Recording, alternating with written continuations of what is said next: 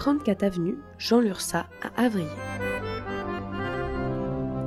Bruno Morel nous parle de son association pour la connaissance, la sauvegarde et promotion des orgues.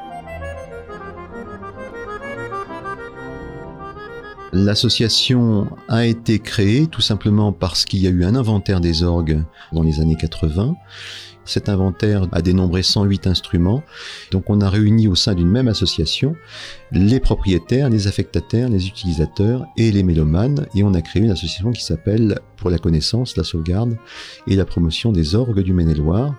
Et tout de suite après, l'année qui a suivi, on a créé un premier festival en 1993 que nous avons baptisé le Printemps des orgues.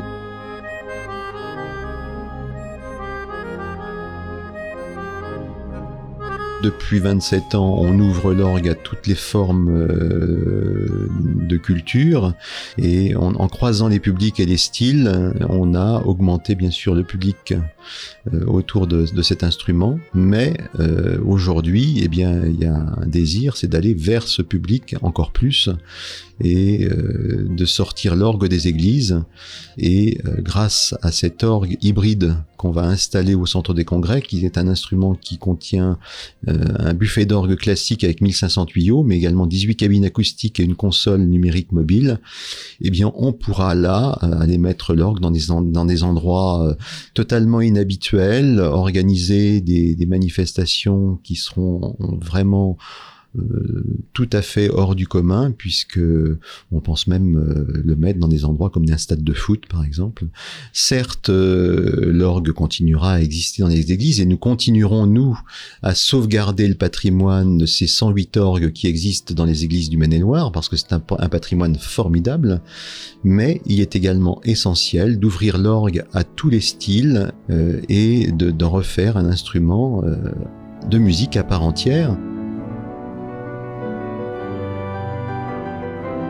Et euh, en dotant notamment l'ONPL d'un orgue, eh bien, on va élargir le répertoire.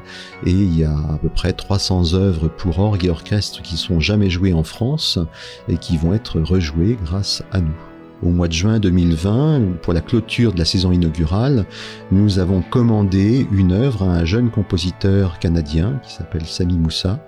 Il va nous écrire un concerto de 25 minutes pour grand orchestre symphonique et orgue. Mais il y aura aussi la possibilité, euh, avec le Centre national de danse contemporaine d'Angers, euh, auparavant, euh, nous avons organisé à trois reprises des chorégraphies pour orgue et danse contemporaine à la cathédrale d'Angers.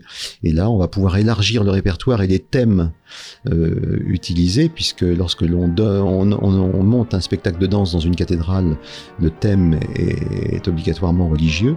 Tandis que là, on va pouvoir aller vers un répertoire beaucoup plus laïque. De même, le festival Premier Plan, je pense, trouvera tout intérêt à pouvoir faire revivre des chefs-d'œuvre du répertoire cinématographique en, en ayant un instrument qui leur permettra justement d'accompagner, comme à l'époque du cinéma muet, euh, des films, euh, des films muets.